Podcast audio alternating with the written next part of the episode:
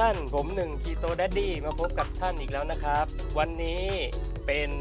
NKD 12 episode ที่ 12 แล้วนะครับ วันนี้เราจะมาคุยกันเรื่อง Metabolism Flexibility จากประสบการณ์ตรงของผมเองนะ ก็จะมาคุยให้ฟังแล้วก็มาแชร์ความคิดเห็นนะครับผม ก็ขอต้อนรับทุกท่านเข้าสู่ NKD Live Talk นะครับบน Podbean Live เช่นเคยนะครับ ก็จะสวัสดีครับ สวัสดีครับ ก็จะเป็นการไลฟ์ทุกช่องทางเหมือนเดิมนะครับ ก็วันนี้อาจจะมาเลทนิดนึงเนาะขอดูเวลานิดนึงเลทไป 6 นาทีนะครับ ขอโทษด้วยสำหรับทุกท่านที่ที่คอยฟังอยู่นะครับ ก็วันนี้อยากจะมาพูดคุยให้ฟังเรื่องตามหัวข้อเลย Metabolism Flexibility MFMF ใครเคยได้ยินบ้างนะครับ ก็เช่นเคยนะครับ วันนี้ใครมีคำถามอยากสงสัยอยากถามอะไร สามารถที่จะพิมพ์คำถามของท่านมาได้นะครับ จาก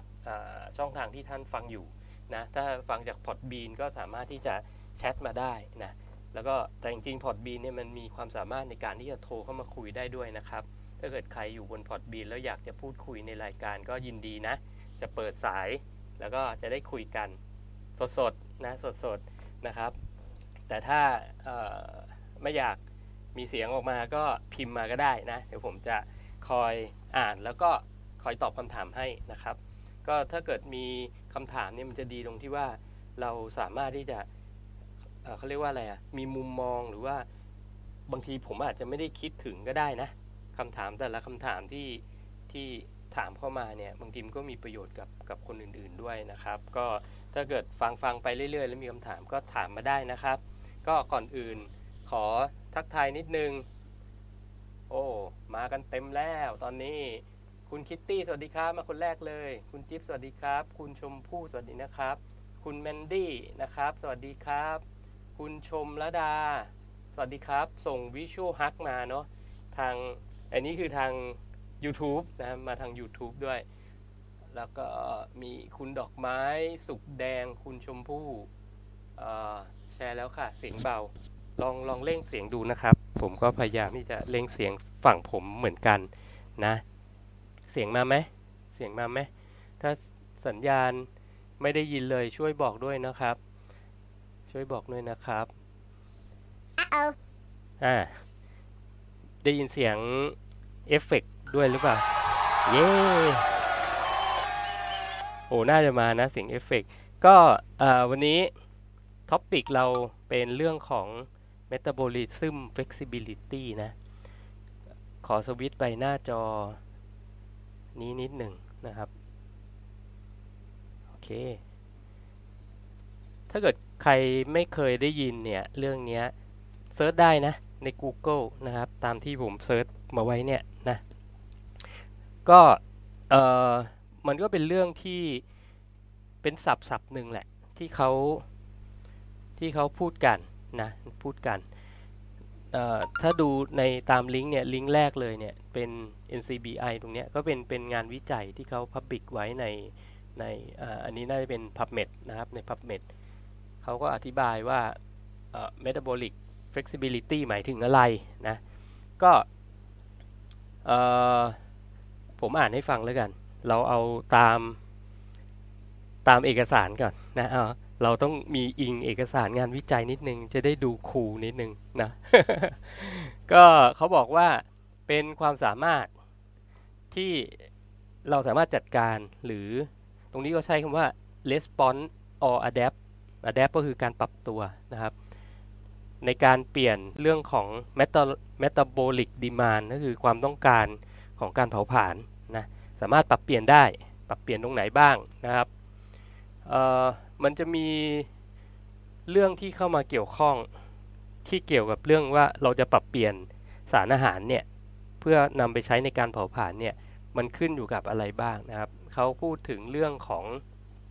insulin resist- resistance นะการดื้ออินซูลิน ของเรานะครับว่าอยู่ในระดับไหน การที่สองก็คืออความสามารถของร่างกายในการที่จะเลือกใช้เลือกใช้น้ำมัน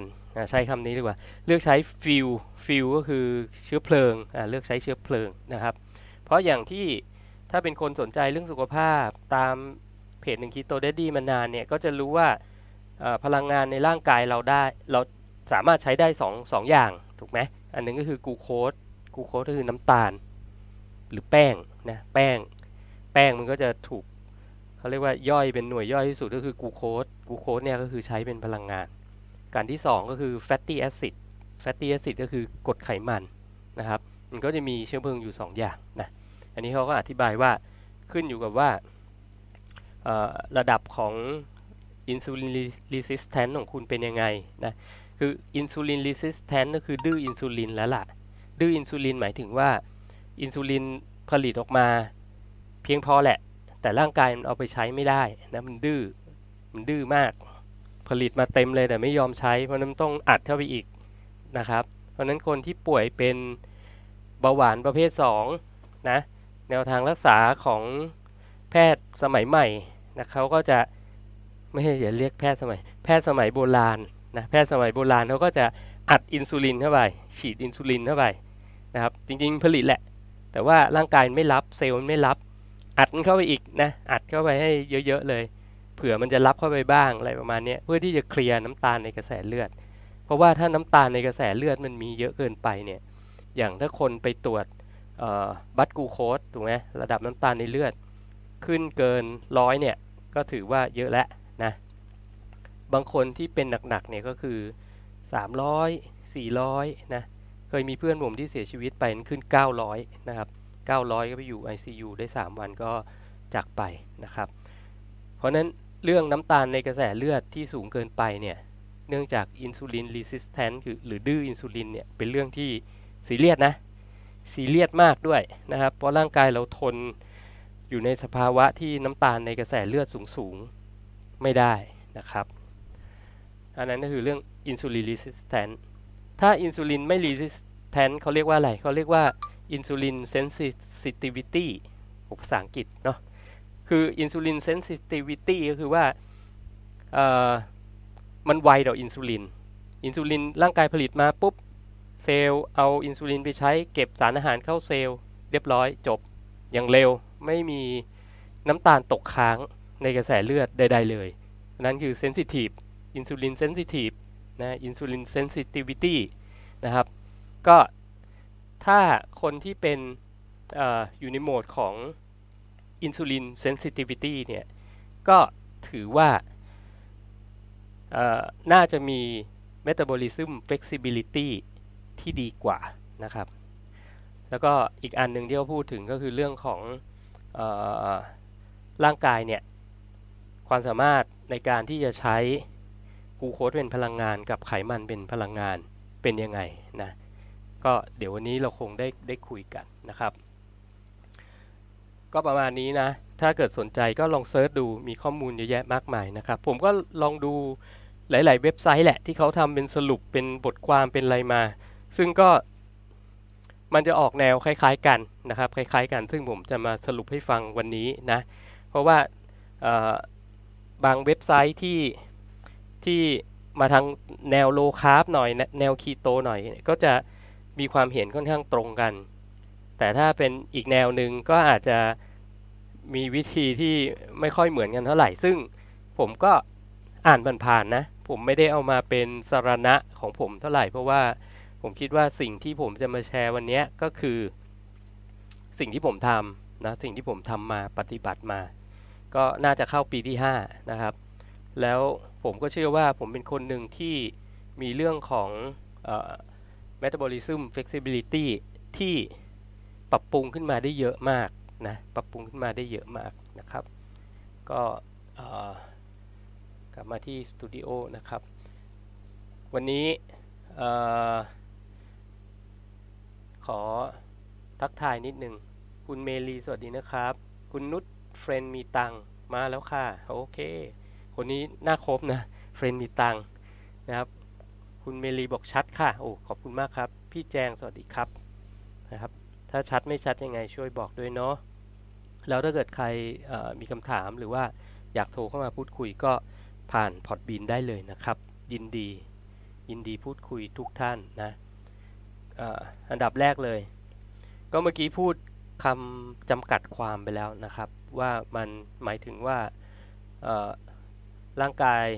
มีเรื่องของอินซูลินเซนซิทิวิตี้ที่ดีกับอีกอันหนึ่งก็คือว่าสามารถใช้กดไขมัน แล้วก็กูโคดได้ดีนะครับ ซึ่งถามว่ามันยากอย่างนั้นเลยเหรอ ที่เราจะมี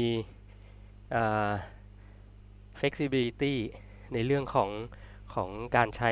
พลังงานนะ ก็ต้องพูดอย่างนี้นะ ว่า จริงๆทุกทุกคนแหละทุกท่านเลยที่ฟังอยู่ตอนนี้ทุกคนเลยนะครับ มี metabolism flexibility ติดมากับตัวตั้งแต่เกิด ทุกคนทุกคนมนุษย์มีความสามารถนี้อยู่แล้วตั้งแต่เกิดนะครับ ตั้งแต่เกิดนะครับแต่ผมว่าปัญหามันอยู่ที่ว่า มันอยู่ที่ว่าตั้งแต่เรา เป็นเด็กมาจนถึงปัจจุบันเนี้ยไม่รู้ละว่าคุณจะอายุเท่าไหร่นะครับ อย่างมันก็เขาเรียกว่าขึ้นอยู่กับว่า ตอนที่คุณเกิดมาคุณคุณเกิดเกิดมาในยุคไหนนะ สมมุติว่าคุณเกิดมาในยุคเมื่อสัก 200-300 ปีที่ผ่านมานะครับ ผมคิดว่าคนที่อยู่ในยุค 200-300 ปีที่แล้วอะ่ะ เขามี metabolism flexibility ตั้งแต่เกิดจนตาย เอางี้ดีกว่าผมว่าตั้งแต่เกิดจนตายเลยนะแต่ถ้าเป็นเจนอย่างผมเนี่ย ผมอะผมคิดว่าผมอาจจะ flexible จนถึงสักอายุช่วง 20 หรือว่าเข้าวัยรุ่นนะครับ แต่หลังจากนั้นเนี่ย มันเริ่มจะทำให้ตัวเองพังไปเรื่อยๆนะแต่เด็กยุคใหม่ยุคนี้ส มมุติว่าอายุสัก 10 ขวบ 15 ขวบประมาณนี้นะครับ ผมว่าก็อาจจะพังตั้งแต่ ตั้งแต่อายุน้อยๆเลยก็เป็นไปได้นะทำไมผมถึงพูดงี้รู้ไหม เพราะว่าสิ่งที่ทำให้ metabolism flexibility ของของมนุษย์เราเสียไปเนี่ยก็คืออาหาร โดยเฉพาะอาหารปัจจุบัน อาหารในในโลกปัจจุบันนะครับ ผมกล้าพูดเพราะว่า ผมเห็นเลทของของโรคร้ายที่เกิดขึ้นเนี่ยอายุน้อยลงเรื่อยๆนะอย่างมะเร็งเนี่ยคือเป็นกันตั้งแต่เด็กก็ก็เยอะนะครับเบาหวานเป็นตั้งแต่เด็กก็เยอะขึ้นนะครับ จริงๆมันก็รวมถึงทั้งหลายๆโรคนะอย่างเช่นเเด็กที่เกิดมาแล้วเป็น Down syndrome จริงๆเนี่ยอาจจะมาจากจากมารดาด้วยซ้ำไปที่ถ่ายทอด เเรื่องของ metabolism in inflexibility คือไม่สามารถที่จะใช้กรดไขมันได้เนี่ย แต่จะไปเอฟเฟกที่สมองไงอันนี้ก็จะมีมีหลายคนที่เขาพูดเรื่องนี้นะครับ ว่ามันอาจจะเกี่ยวข้องกันนะแต่ผมก็ไม่ฟันธงนะ แต่ผม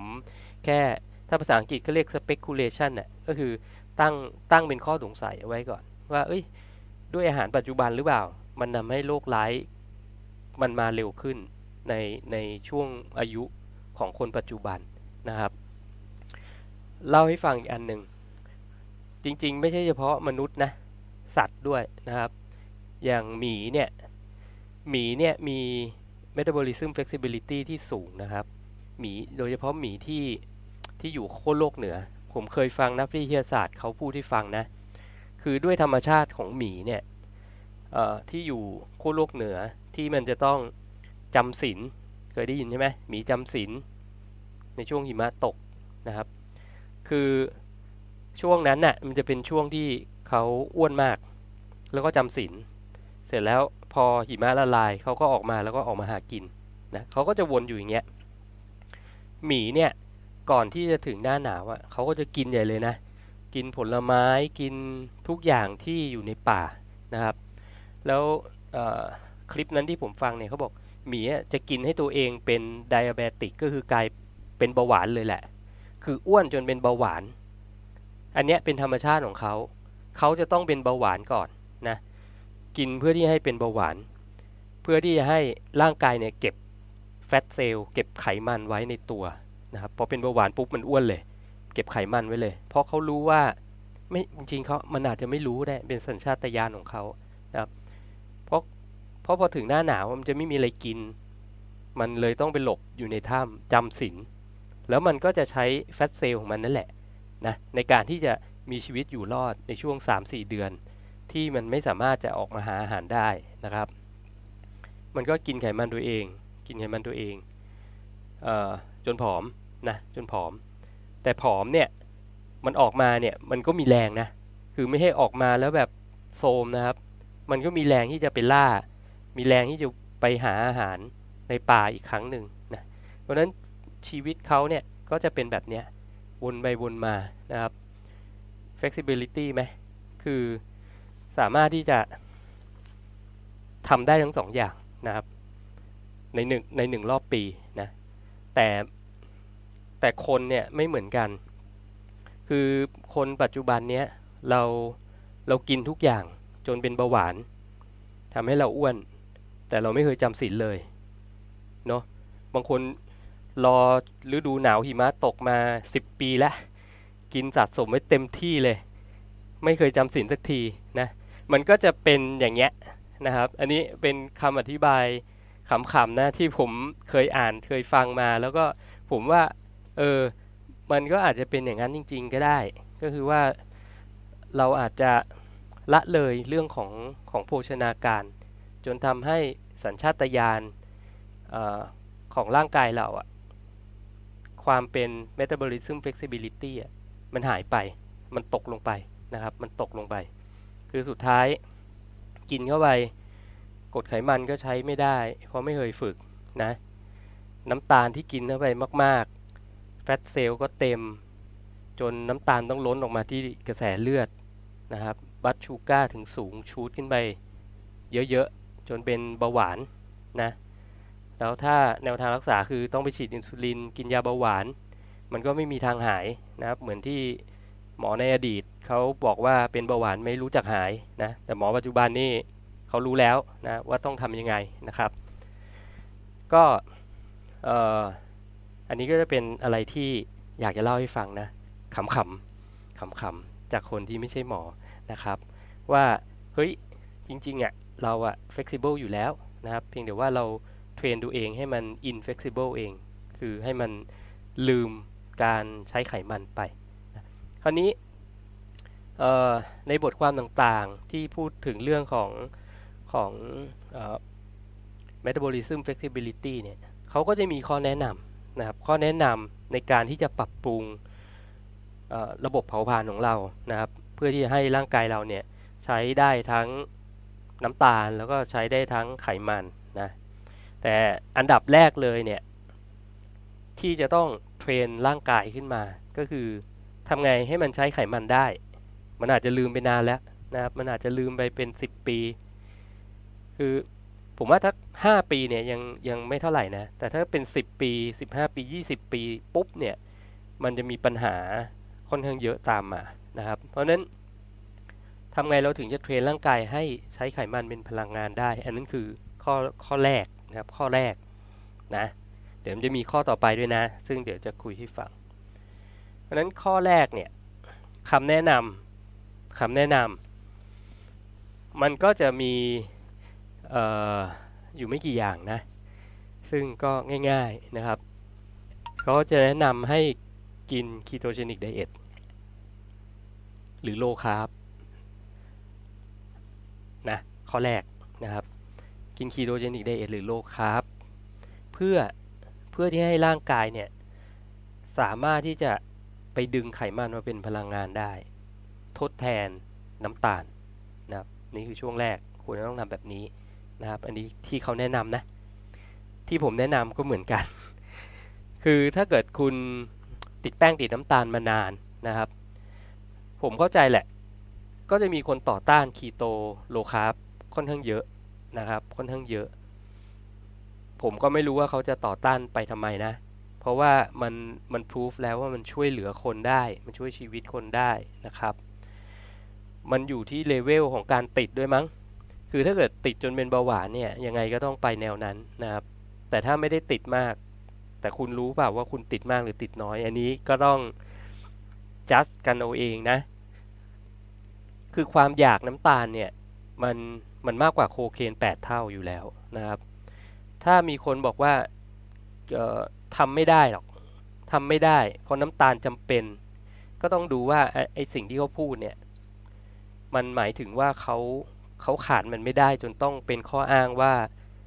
ว่าเลิกไม่ได้หรือเปล่านะแต่ด้วยความเป็นมนุษย์ร่างกายมนุษย์เนี่ย ขาดน้ำตาลไม่ตายหรอกจริง ๆนะครับ นอกจาก นอกจากจะป่วยมาก่อน เป็นเบาหวานหนักๆ เสร็จแล้วให้ตัดเลยเนี่ย อันนั้นก็ไม่ถูกเรื่องเหมือนกันนะครับ มันก็ต้องมีแนวทางในการที่จะค่อยๆลดนะ ค่อยๆลด เพราะว่าถ้าน้ำตาลตกรุนแรงเนี่ย มันก็อาจจะอันตรายอีกแบบหนึ่งก็ได้ เพราะนั้นควรจะศึกษาก่อนนะครับ ควรจะศึกษาให้ท่องแท้ก่อนว่าเราควรจะเริ่มปฏิบัติยังไงนะครับ แต่ไม่ใช่ว่า ปฏิเสธหรือเอางี้ง่าย ๆ ด่า ด่าคนที่ชอบพูดให้กินไขมัน หรือชอบพูดให้กินคีโตอะไรแบบเนี้ยเยอะนะ แต่ไม่พูดถึงแล้วกัน เอาเป็นว่าอันนี้มันก็เป็นแนวทางหนึ่งที่จะช่วยเรื่องของทำให้คุณปรับปรุงเรื่องของ metabolism flexibility ได้ ข้อ2นะอันดับที่ 2 ถ้าไม่กินคีโตโลคาร์บทำอย่างอื่นได้ไหม ได้ ก็คือการทำ intermittent fasting นะหรือ IF นั่นเองนะครับคนส่วนใหญ่ที่ติดน้ำตาลน่ะให้ IF 12 12 ก็ยากแล้วนะนี่พูดเลยจากประสบการณ์ตรง เพราะว่าเมื่อก่อนผมก็กินตั้งแต่ตื่นจนหลับเหมือนกันนะครับ กินเป็นเวลาเลยนะตื่นมาไม่ถึง 2 ชั่วโมงต้องหาอะไรกิน เพราะมันจะหิวอยู่ไม่ได้นะหน้ามืดตาลายเป็นลมครบนะครับ กินจนหลับอะ ก่อนนอนต้องมีนมกับคุกกี้อะไรประมาณนี้คือ มันก็อาจจะมาจากสื่อด้วยนะ คือสมัยเด็กๆผมดูการ์ตูนอะการ์ตูนฝรั่งเนี่ย ก่อนนอนต้องกินนมกับคุกกี้อะไรเงี้ยนะ หรือไม่ก็ถ้าเป็นสายสายพอกกายที่แบบต้องกินย่อยมื้อกินให้ได้หกถึงเจ็ดมื้อต่อวัน อะไรประมาณนี้มันก็ต้องกินทีๆบ่อย ๆ ไปตลอด เพราะนั้นมันก็จะ มีสิทธิ์ที่จะทำให้อินซูลินเรามัน spike ตลอดเวลา แล้วก็หลั่งมามากเพราะเราไม่ได้ควบคุมสารอาหารที่เข้าไปในร่างกาย มันก็อาจจะเป็น insulin resistance หรือเบาหวานประเภท 2 ได้นะครับ ซึ่งผมคิดว่าผมก็เป็นแหละตอนเมื่อ 10 ปีที่แล้วนะเพราะอาการที่คนเป็นเบาหวานนะผมเป็นหมดเลยนะครับเป็นหมดเลย ก็อันนี้ก็เป็นอีกวิธีหนึ่งนะ คือมาเรียนรู้วิธีการทำฟาสติ้งนะครับ อาจจะเริ่มจาก 12 12 ก่อน แล้วก็ค่อยๆลดเวลาในการกินลงไปนะช่วงเวลาในการกินจาก 12 ชั่วโมงที่ต้องกินก็อาจจะลดเหลือ 10 ลดเหลือ 8 ลดเหลือ 6 พวกนี้นะครับ คือถ้าเป็นเเบาหวานรุนแรงมาเป็นระยะเวลานานนะกิน 6 ชั่วโมงอาจจะยังไม่บรรเทาอะไรเงี้ยก็ต้องฝึก กินน้อยกว่านั้นอีกจนถึงกินวันมีวเดย์นะครับ แต่ถ้าสุขภาพสมบูรณ์แข็งแรงอยู่ประมาณหนึ่งนะ ผมว่า 16 8 18 6 เนี่ยก็เป็นช่วงทำไอเอฟที่ที่โอเคนะครับ เพราะเรามีเวลาที่เราจะเติมสารอาหารที่จำเป็นเข้าไปในร่างกายได้นะคือจะกินน้อยก็ไม่ดีนะครับ กินน้อยก็ไม่ดีอันนี้บอกเลยนะ อันนี้ก็จะเป็น 2 แนวทางที่เอาไปใช้ได้นะครับ กับอีกอันนึงแถมให้ก็คือ พยายามหัดกินสารอาหารที่มีประโยชน์ ที่เป็น real food อย่าไปกินจังฟู้ดหรือว่าอาหารที่อยู่ในแพ็กเกจอาหารขยะอาหารกล่องอะไรพวกนี้อันเนี้ยต้องต้องเลิกเลยนะเลิกเลย เพื่อปรับปรุงอะไรหลาย ๆ อย่างแหละ ราะว่ามันเกี่ยวเรื่องของของการเขาเรียกว่าย่อยสารอาหารไปเป็นพลังงาน ถ้าเรามีสารอาหารที่ไม่ดีเข้าไปเนี่ยมันก็จะมีสารเคมีแปลกปลอม มันก็จะไปขัดขวางกระบวนการที่เราอยากจะทำเหมือนเดิมนะครับ เพราะนั้นไอ้ข้อแถมเนี่ยเป็นข้อสำคัญแหละ ก็คือเราต้องพยายามที่จะเลือกสารอาหารที่มีประโยชน์กินเข้าไปนะครับ ง่ายๆ หลักการหมู่ไม่ง่ายจริงๆก็คือ ถ้าทำอาหารกินเองได้จะดีที่สุด ก็คือไปซื้ออหมูเนื้อไก่อาหารทะเลจากตลาดสดมาแล้วก็มาทำเองนะครับ แล้วก็เปลี่ยนน้ำมันซะอย่าไปใช้พวกน้ำมันทราน น้ำมันพืชที่ไฮรีโปรเซสพวกนี้ไม่ดีเปลี่ยนน้ำมันนะครับใช้น้ำมันหมูก็ได้นะจริงคนไทยเนี่ยเราเกิดมากับน้ำมันหมูนะตอนเด็กๆ บ้านผมก็ใช้น้ำมันหมูนะครับไอ้น้ำมันพืชเพิ่งมันเพิ่งมีมาโฆษณาเมื่อ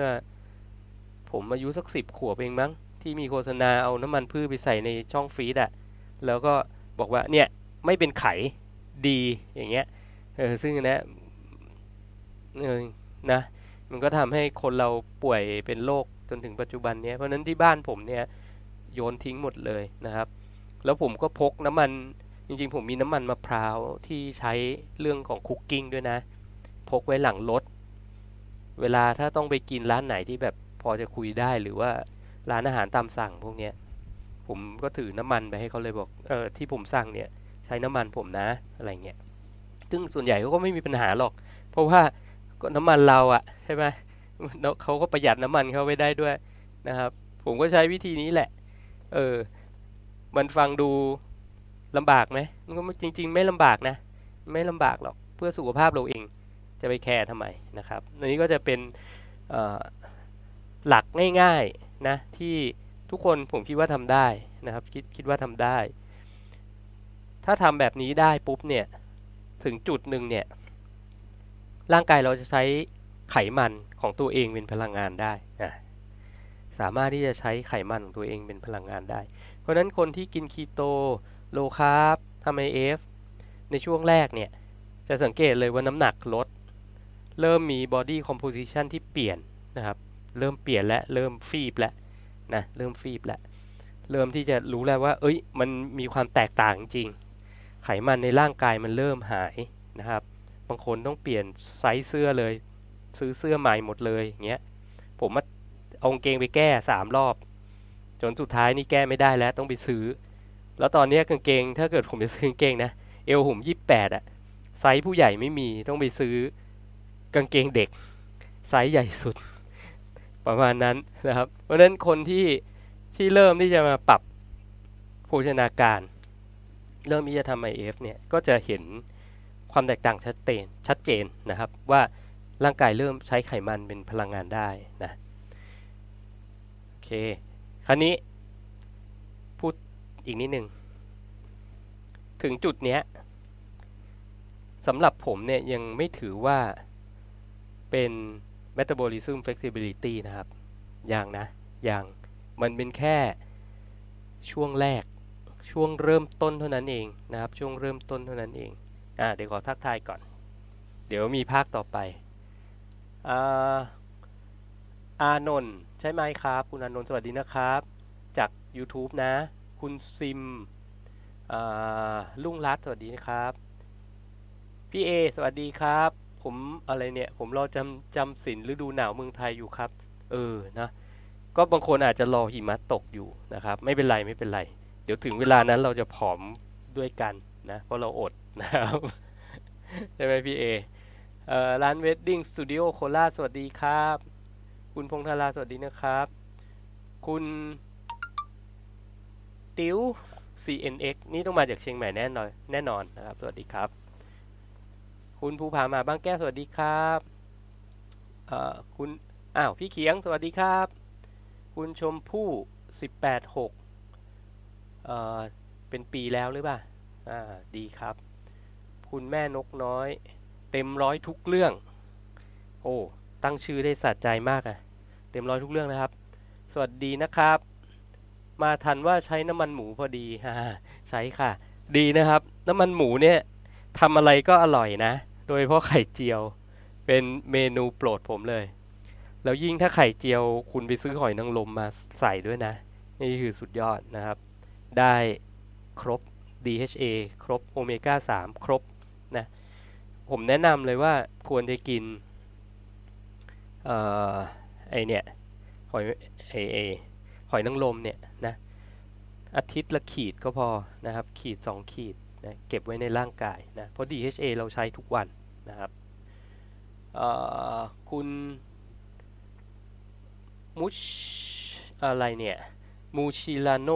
จอห์นสวัสดีครับพี่เอหัวเราะมาเลยนะครับ คุณวอจุงปิยะสวัสดีนะครับ คุณแม่นกน้อยเต็มร้อยทุกเรื่องเอลจาก 33เหรือ 27 ว้าว ตบมือ ตบมือ เดี๋ยวให้ใส่เสียงหน่อยดิ ตบมือ เหลือ 27 33เหลือ 27 สุดยอด เห็นไหมอ่า อันเนี้ยมันก็จะเป็น เป็นเขาเรียกว่าช่วงแรกนะ เฟสแรก ผมเรียกเฟสแรกของผมแล้วกัน เฟสแรกผมก็เป็นอย่างนั้น เฟสแรกเป็นอย่างนั้นทุกคนนะครับ ถ้าไม่เลิกซะก่อนนะ ถ้าไม่เลิกซะก่อนนะครับ มันก็มีคนที่ไปไม่ถึงเฟสนี้เหมือนกันนะ เยอะ เยอะ เยอะเลย เยอะ เยอะด้วยเหตุผลนานาประการ นะครับด้วยเหตุผลนานาประการ ซึ่งก็เออเอาไว้พูดวันหลังดีกว่านี้นะไว้พูดวันหลังแล้วกันมันก็จะจะรวบรวมก่อนมีเยอะมีเยอะหลายแบบที่ปมาไม่ถึงเฟสแรกนะคืออาจจะไปขอกู้ไม่ผ่านอะไรเงี้ยตกตกตั้งแต่แรกก็ก็เลยยังไม่ถึงเฟสนี้สักทีนะครับ หรือว่าใครที่แบบเริ่มกินแทนที่จะผอมลงเดินอ้วนขึ้นอะไรแบบเนี้ย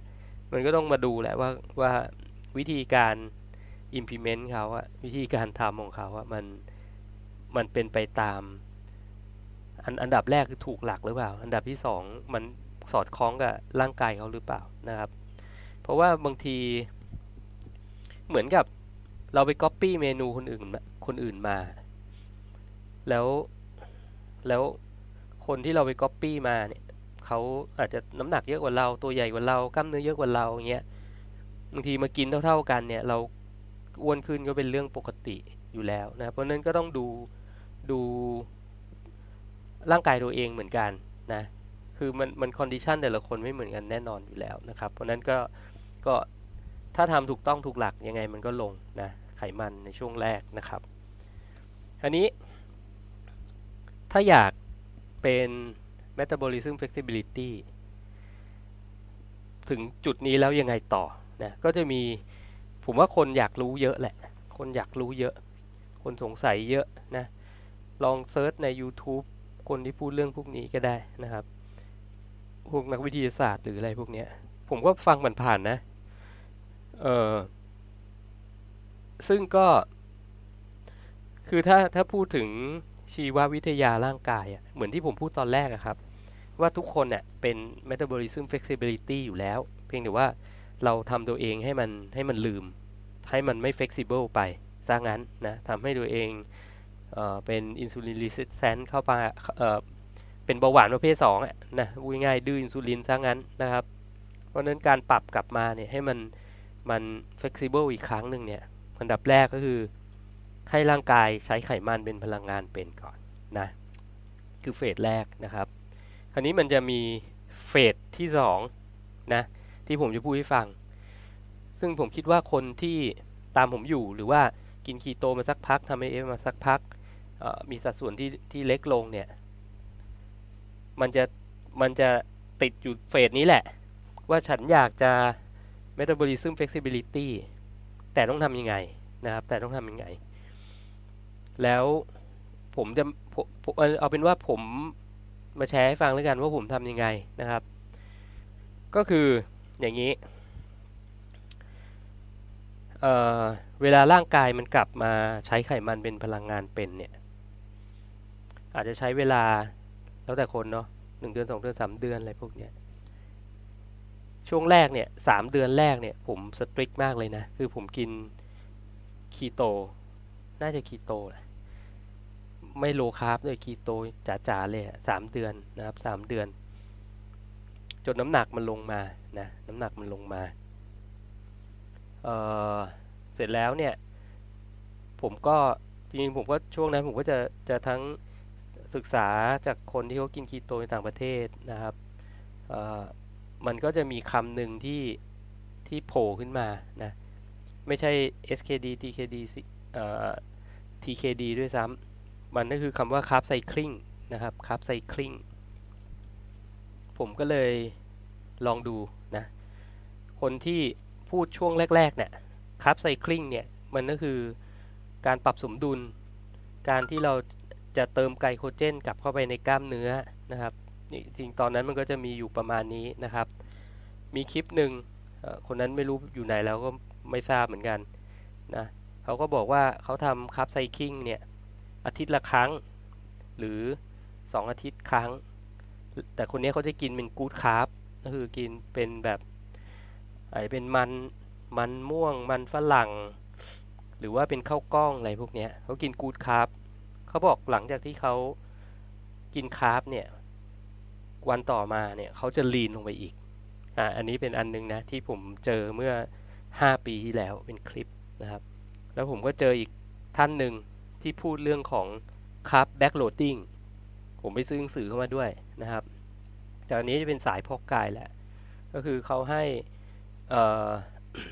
คนที่ต้องการลองทำเนี่ย carb backload เนี่ยต้องตัดคาร์โบไฮเดรตทุกชนิดเป็นเวลา 10 วัน ก็คือกินคีโตแหละนะครับ แต่เขาไม่ได้ใช้เขาเออจริงเขาพูดเรื่อง ketogenic diet ด้วยแหละเขาบอกก็คือตัด carb เลย 10 วัน แล้ววันที่ 11 เนี่ยให้ refeed หรือว่าเติมคาร์โบไฮเดรตเข้าไปนะแต่คนเนี้ยเขามาใส่พอกายไงเขาก็จะให้กินเป็น high GI carb ก็คือ carb ที่แบบว่ากินแล้ว spike อินซูลินสูงๆเร็วๆ แล้วก็ตกหายเร็วๆ เขาจะไม่บอกให้กินข้าวกล้องข้าวกล้องอะไรนะ อันเนี้ยเพื่อที่จะทำให้ lean ลงมา เพราะนั้นสองสองคนเนี้ยพูดคนละแนว แต่กินคาร์บคาร์บคนละชนิด แต่เอ็นรีเซลคือลีนลงมาได้นะครับ ผมก็เอ๊ะเออลองดูไม่เสียหายก็ลองดูนะครับ ปรากฏ ครั้งแรกที่ลองนะก็ผมก็พูดไปหลายครั้งแล้วแหละ ก็ไปกินข้าวกับลูก กินเสร็จก็หลับคาโต๊ะเลยนะครับ หลับเลยนะไม่สามารถไม่สามารถที่จะทำอะไรต่อได้นะหลับไปเลยง่วงมากง่วงมากจริงๆนะครับ อันนั้นก็คืออาการเมาน้ำตาลอันแรกที่ผมเจอนะหลังจากที่ผมแฟตอะแดปเรียบร้อยแล้วนะ คือตอนนี้มีเครื่องตรวจคีตรงคีโตนตรวจทุกวันนะครับ ค่าคีโตนขึ้นมาหนึ่งมาสองมาสามอยู่ช่วงช่วงนี้แหละนะก็เป็นเป็นการเรียกจะเป็นรีฟีดครั้งแรกนะครับ ที่ผมก็ยังจดจำได้ถึงทุกวันนี้นะว่าเมาน้ำตาลเป็นยังไงนะครับ หลับไปเลยนะ ก็จากวันนั้นจนถึงวันนี้เนี่ย ผมก็จะ im ก็ใช้คำว่า implement อีกแล้ว ก็คือจะใช้จะใช้วิธีนี้ในการที่จะ refeed คาร์โบไฮเดรตกลับเข้ามาในร่างกายนะผมลองมาหมดแล้วทั้ง good carb bad carb กิน 1 มื้อ กิน 1 วัน กิน 2 วันติดกันอย่างเงี้ยก็มีแล้วก็มีบางเทศกาลที่ไปต่างจังหวัดกิน 6 วันติดกันก็มีนะครับ ต้องบอกว่าเนี่ยอย่างมันทำมานาน ถึงวันนี้ก็น่าจะ 4 ปีที่ที่ทำประมาณเนี้ยนะครับ แต่มันก็มีอาทิตย์ที่อาทิตย์ที่ผมก็ไม่กินก็มีนะ ไม่ใช่แบบเฮ้ยโอ้ทรมานเหลือเกินจันทร์ถึงเสาร์เพื่อที่จะไปชีตเดย์วันอาทิตย์อะไรเงี้ยไม่ไม่มีนะ ไม่กินก็ได้นะครับไม่กินก็ได้ มันก็จะเป็นไลฟ์สไตล์ผมไปแล้วว่าผมเป็นแบบนี้แหละ คือถ้ามันมันไม่มันไม่มีเหตุผลที่จะกินหรือว่า เออเขาเรียกว่าอะไรอะ ผมเคยเล่าหลายทีนะ คือ cheat อย่าเรียก cheat เลยผมเรียกว่า refeed แล้วกัน วันที่ผมจะ refeed เนี่ย ผมก็จะเลือกเหมือนกันนะ อย่างสมมุติว่า อ่าในจันทร์ถึงศุกร์เนี่ย พอดีเลยวันศุกร์มันมีงานเลี้ยงอ่ามันมีงานงานแต่งงานวันเกิดใครก็ไม่รู้แหละหรือว่าวันที่ต้องเอา family ไปไปสังสรรค์อย่างเงี้ย เพราะนั้นวันรีฟีดเราเนี่ย ก็จะเป็นวันนั้นแหละ ไม่ใช่เสาร์อาทิตย์ที่ต่อไปนะครับเพราะเสาร์ก็จะเป็นวันนั้นวันเดียวนะสมมติว่าเราตั้งใจไปไปเนี่ยไปรีฟีดงานเนี้ยไปถึงปุ๊บอาหารที่มีให้กินเนี่ยปรากฏว่ามันใช้ไม่ได้เลย เป็นอาหารที่แบบคือมีแป้งน้ำตาลแหละ แต่เป็นอาหารที่แบบ highly processed cooking คือทำด้วยน้ำมันพืชร้อยเปอร์เซ็นต์อย่างเงี้ยแล้วแถมไม่อร่อยด้วย อย่างเงี้ยผมฟาสเลยนะ ผมไม่กินเลย ผมก็จะเออช่างมัน ก็ไม่ไม่ไม่จำเป็นนะครับ ไม่จำเป็นต้องกินวันนี้ก็ไปกินวันอื่นก็ได้อะไรประมาณนี้นะครับ เพราะผมถือว่ายังไงซะสิ่งที่เราจะกินเข้ามาเนี่ย อย่างน้อยเนี่ย ถึงมันจะเป็นน้ำปลาน้ำตาลหรือแป้งเนี่ย มันก็ต้องมีประโยชน์นะเพียวชูก้าอย่างดีซะกว่า ที่จะไปกินเป็นพวกน้ำมันพืชน้ำมันทราน หรือว่าอาหารอะไรที่ ที่มันมันทำมาไม่ไม่ดีอะ่ะแล้วสำคัญที่สำคัญคือถ้ามันไม่อร่อยเนี่ยเลิกคุยนะครับ คืออย่าไปกินเลยดีกว่านะอะไรประมาณนะั้นมันก็จะเป็นเป็นไลฟ์สไตล์ที่ที่ผมเอามาใช้ในชีวิตประจำวันนะเพราะวันวันปกติผมก็กิน ถ้ามีคนถามว่าผมกินปกติเป็นยังไงเนี่ยก็คือกินคีโตนี่แหละนะครับ กินไม่กินแป้งไม่กินน้ำตาลนะครับ very low carb อยู่แล้วนะ อันนั้นก็คือกินปกติของผมนะครับ ก็ประมาณนี้นะคราวนี้เนี่ยการกินคาร์โบไฮเดรตเข้ามาครั้งแรกนะของคนที่ที่แฟตอะแดปมาแล้วเนี่ยผ่านเฟสหนึ่งมาแล้วเนี่ยมันก็จะมีอาการเมาอย่างที่ผมบอกนะครับเพราะนั้นข้อแนะนำผมก็คือเริ่มเริ่มจากน้อยๆ เริ่มจากน้อยๆ แล้วก็พยายามเลือกเป็นมื้อเย็น กินเสร็จแล้วนอนเลย อย่าไปขับรถอะไรประมาณนี้นะอันนี้ก็เป็นทริคเล็กๆ น้อยๆนะครับ ที่ผมใช้เองด้วยนะ คือถ้าเกิดผมจะกินเป็นรีฟีดเนี่ยผมมักจะกินมื้อเย็นบางทีตื่นมาไปยิมไปออกกำลังกายหรืออะไรเงี้ย ผมก็ยังก็ยังกินไข่น้ำมันออของผมกินเชคกินอะไรที่เป็นที่เป็นคีโตอะคีโตเจนิกนะครับ กินผักกิน สลัดอะไรพวกเนี้ยนะก็ปกติไป แล้วก็มีมื้อเย็นที่แบบเอออาจจะอนุญาตให้ตัวเองรีฟีดคาร์โบไฮเดรตกลับเข้ามาได้นะอันนั้นก็จะเป็นเป็นวิธีปฏิบัติตัวปกติของผมนะครับ วิธีปฏิบัติตัวปกติ ก็ไม่ซีเรียสเรื่องเรื่องว่าต้องกินอะไรนะ เป็นพิเศษนะ เอาเป็นว่าผมกินตามครอบครัวแล้วกัน ลูกอยากกินไอติม ลูกอยากกินพิซซ่าอะไรเงี้ย บางทีเผลอๆลูกก็ไม่ได้อยากกินอะไรพวกนี้นะเออกลายเป็นพ่ออยากกินนะครับ ก็แล้วแต่นะ ก็จะใช้ชีวิตให้มันเรียกว่า ตามที่คุณต้องการแหละนะครับ แค่หนึ่งมื้อมันไม่ไม่ได้มีอะไรเสียหาย แล้วผมก็คิดว่าการที่เรารีฟิตตัวกูโคสเข้ามาเนี่ย มันก็จะกลับเข้าไปเก็บในไกลโคเจน และที่สำคัญอีกอันหนึ่ง คุณต้องเป็นคนออกกำลังกายนะ บอกเลยถ้า ถ้าคุณไม่ออกกำลังกายเลย เป็นคนที่แบบทำงานออฟฟิศไม่ชอบเหงื่อออกอย่างเงี้ย ผมว่าคุณกินเป็น ketogenic low carb ไปยาวๆจะดีกว่านะครับ เพราะมันมีสิทธิ์ที่จะทำให้คุณดื้ออินซูลินอีกรอบหนึ่ง เพราะว่าก็ต้องบอกว่าแป้งน้ำตาลเนี่ย ถ้า ถ้าไม่ได้รักษาหายขาดจริงๆอะยังไงก็ติดนะ เพราะมันแรงกว่าโคเคนแปดเท่านะ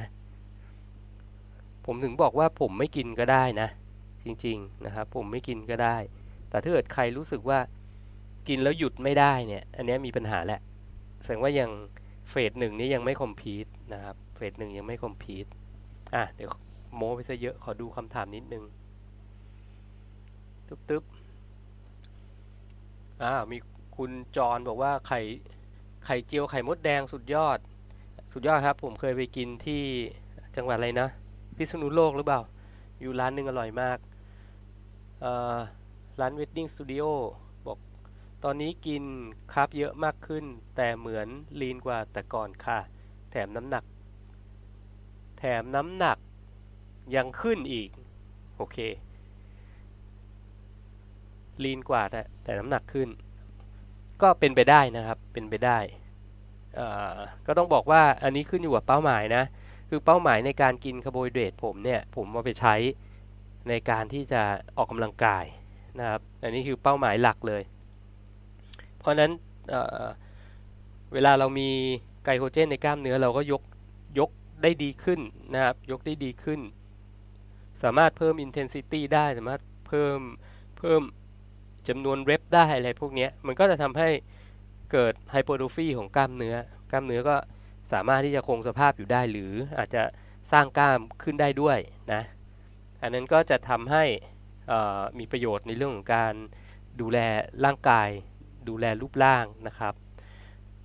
แต่อันนึงก็คือดูลีนขึ้นอันนี้แน่นอนนะน้ำหนักมากขึ้นเนี่ยมีสิทธิ์เลย เพราะว่า น้ำตาลหนึ่งกรัมเนี่ยที่เข้าไปอยู่ในมัสเซลเราอยู่ในกล้ามเนื้อเราอะมันจะต้องดึงน้ำเข้าไปด้วยประมาณ 3 กรัมนะครับ3กรัม3กรัมกว่าๆด้วยซ้ำไปนะอันนี้ถามว่ามันดึงจากไหน มันจะดึงจากคือน้ำเนี่ยมันจะมี partition อยู่2 2จุด ก็คือน้ำในในเซลล์กล้ามเนื้อ กับน้ำที่อยู่ใต้ผิวหนังเขาเรียก sub-q นะครับ ที่บอก sub subcutaneous fat อะไรพวกนี้มันก็จะอยู่รวมกับน้ำด้วยนะคือน้ำใต้ใต้ผิวหนังนะครับถ้าเรากินค้าเข้าไปปุ๊บเนี่ยแล้วเราไม่ได้กินน้ำเข้าไปเยอะมากเท่าไหร่คือกินน้ำปกติเนี่ยมันก็จะไปดึงน้ำใต้ผิวหนังเราเนี่ยเข้าไปแทนนะครับมันก็จะดูลีนขึ้นถูกไหมเพราะว่าเหมือนกับน้ำมันถูกดึงเข้าไป แต่ถ้าเกิดยังมีไขมันใต้ผิวหนังอยู่นะ มันก็ไม่ได้ลีนเหมือนกับแบบ จะไปประกวดได้นะ เพียงแต่มันแค่ดูกระชับขึ้นเท่านั้นเองนะครับอันนั้นหน้าที่ถ้าเกิดคนที่อยากจะลดไขมันด้วยเนี่ยก็ต้องพยายามลดไขมันไปด้วยในขณะเดียวกันที่เรา refeed คาร์โบไฮเดรตเข้าไปนะครับ เพราะฉะนั้นเราก็ไม่ควรจะ refeed ในปริมาณที่เยอะเกิน อย่างที่บอก คือถ้าเกิดคุณออกกำลังกายเนี่ยคุณ refeed เข้าไปถึงจุดที่ glycogen ของเรารองรับได้เนี่ย ไม่มีปัญหาเลยนะไม่มีปัญหาเลยนะครับ แต่เมื่อไหร่ก็ตามที่คุณ refeed เกินจากจากถัง glycogen ที่ร่างกายคุณมีเนี่ยเนี่ยมันก็ต้องไปเก็บเป็นเป็นไขมัน แทนที่จะผอมลงดันอ้วนขึ้นก็มีนะ หรือไม่ก็อาจจะ refeed แบบเกินไปนิดนึง แต่ดันกินหลายมื้อrefeed หลายมื้อ refeed หลายวันอย่างเงี้ยเพราะนั้นมันก็จะทำให้ กูโคสที่เกินมา มันก็ไปสะสมเป็นไขมันอยู่ดีนะครับ อันนี้ก็คือข้อระวังว่า refeed ก็ต้อง refeed ให้ให้เหมาะสมกับร่างกายกับกิจกรรมของคุณด้วยนะครับ ถ้าคุณมีกล้ามเนื้อเยอะนะถ้าคุณมีกล้ามเนื้อเยอะ คุณก็จะมีถัง glycogen เยอะขึ้น คุณก็รีฟีดได้เยอะขึ้นเท่านั้นเองนะง่าย ๆนะครับโอเค คุณแม่นกน้อย เต็มร้อยทุกเรื่อง ชื่อเท่มากขอบคุณครับ คุณวอจุงปิยะ เอวลดไป 8 นิ้ว ว้าว 8 นิ้ว เยอะมาก เปลี่ยนเสื้อผ้ายกตู้เลย โอ้ดีใจด้วยนะครับ ดีใจด้วยนะครับเอ่ออ่าคุยกันเองซะแล้ว คุณแต้ว CNX แต้ว CNX ติ้ว CNX ไม่รู้ว่าแปลว่าอะไร กินทั้งน้ำตา เออ อะไรวะ กินอะไรทั้งน้ำตา คุณบูบู สวัสดีนะครับ หมอเอก สวัสดีครับ สายไปครึ่งชั่วโมง โอ้ไม่เป็นไรครับ มาก็ดีใจแล้ว ร้าน Wedding Studio โคราช สวัสดีหมอเอก คุณมามี่ สวัสดีครับพี่หนึ่ง สวัสดีนะครับ เอาคุยกันเอง สวัสดีครับ คุณมามี่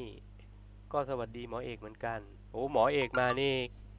แฟนเพจกิดการเลยเห็นไหม มาบ่อยๆนะครับ คุณหมอเอกถาม การเกิด MF ไม่จำเป็นว่าต้องอะไรเนี่ย ว่าต้องลีนใช่ไหมครับ ระหว่างที่ลดน้ำหนักก็เกิดได้ใช่ไหมครับ อะถูกต้องนะครับ ถูกต้องนะครับคำถามนี้มันก็จะ ซับซ้อนนิดนึงเนาะ คือ metabolism flexibility หมายถึง คุณกิน น้ำตาลเข้าไปคุณก็ใช้น้ำตาล ในขณะเดียวกันเนี่ยไขมันคุณก็ยังเบิร์นอยู่ทำได้ทั้งสองอย่างในเวลาเดียวกันด้วยนะ ย้ำในเวลาเดียวกัน คือ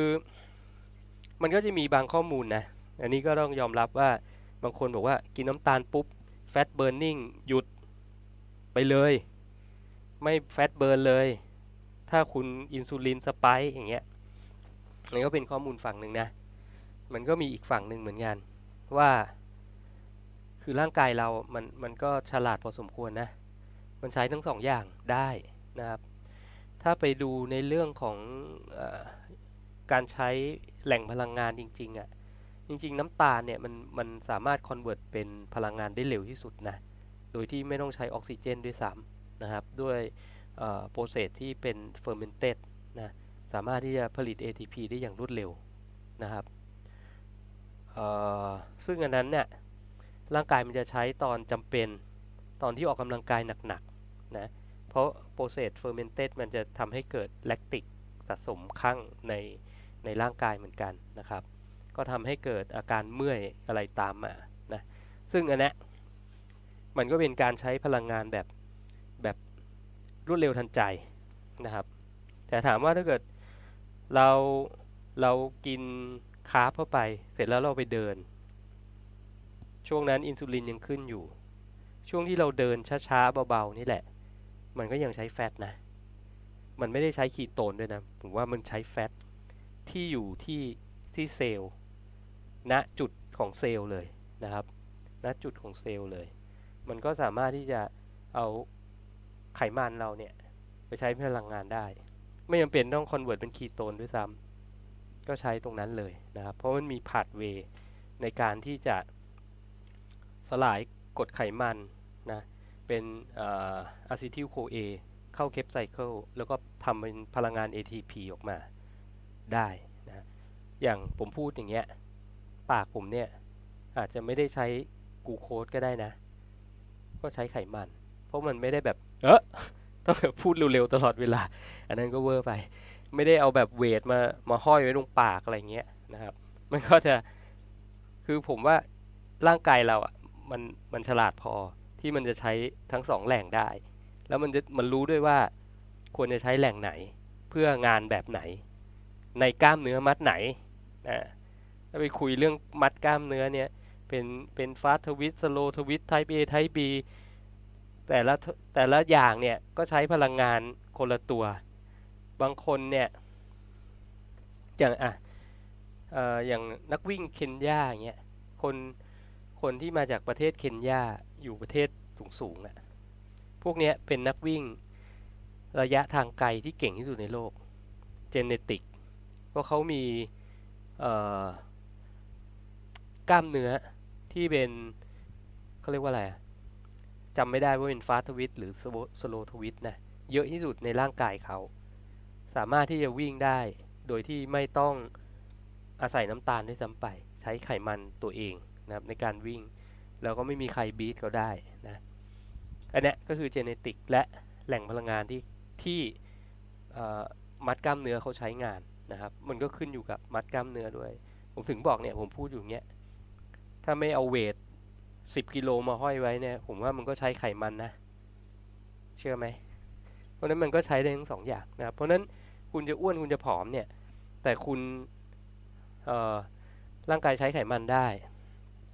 ร่างกายสามารถจัดการน้ำตาลได้ โดยการที่คุณเทรนมันนะ อย่างที่ผมบอกอะเทรนมันก็คือเริ่มกินเข้าไป ทีละนิด เริ่มจากน้อยไปหามาก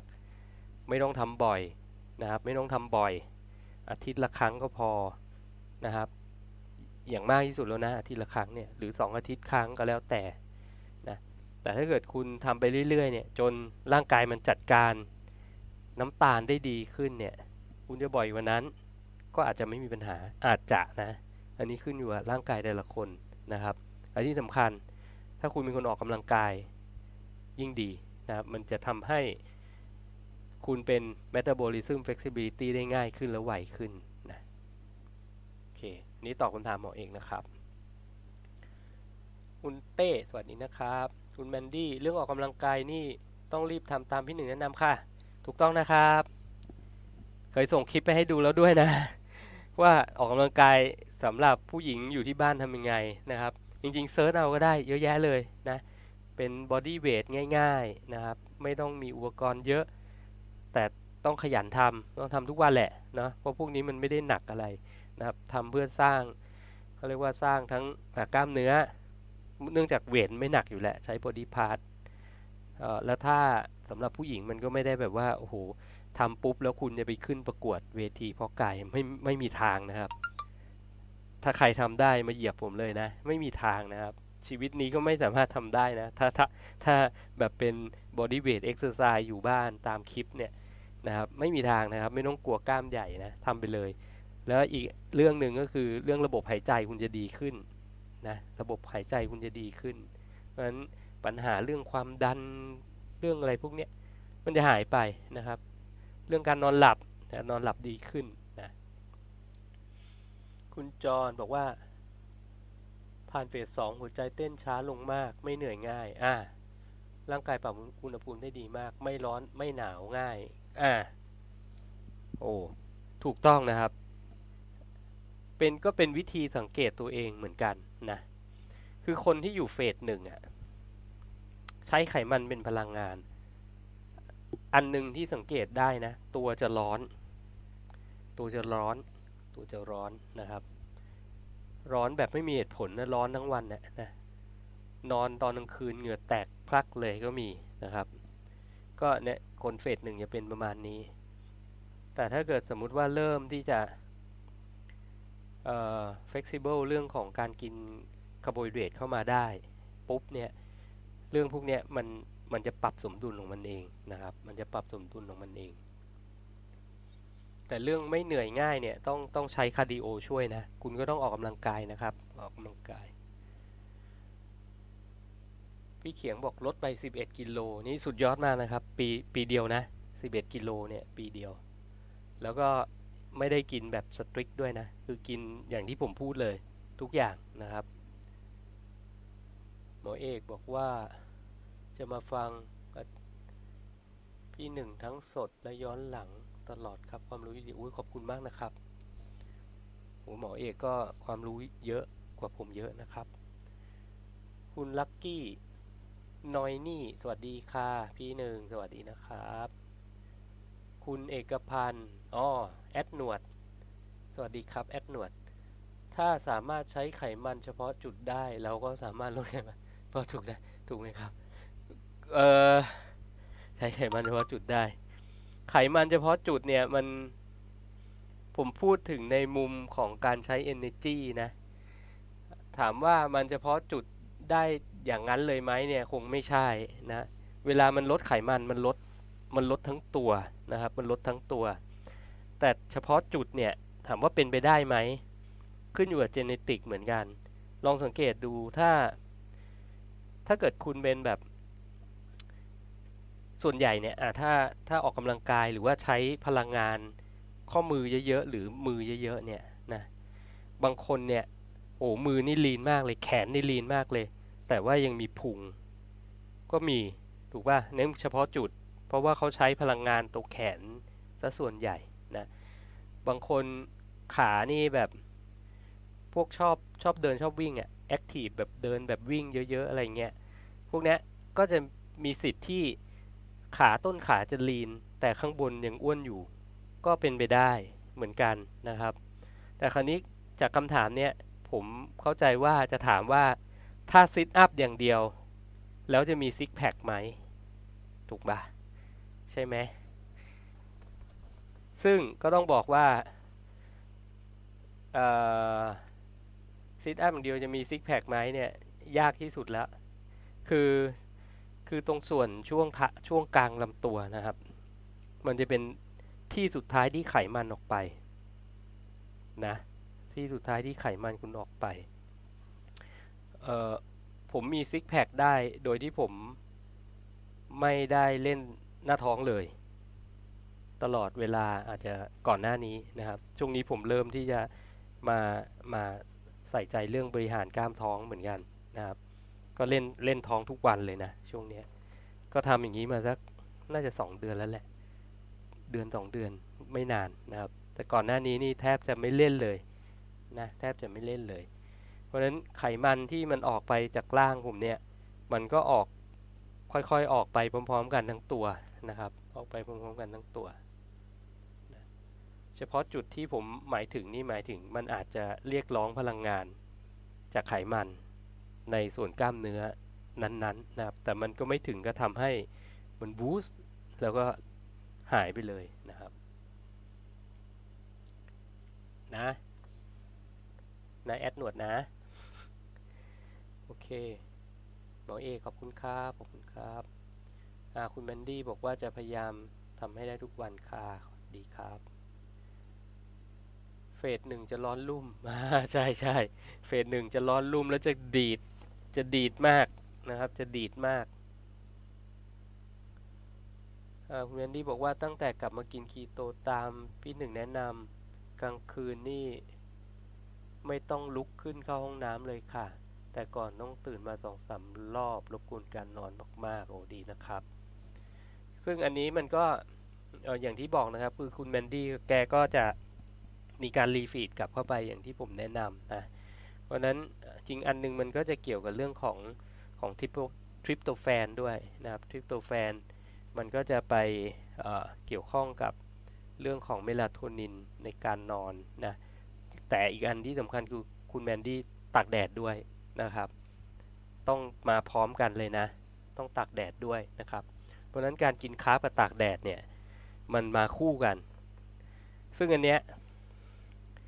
ประสบการณ์ตรงเหมือนกัน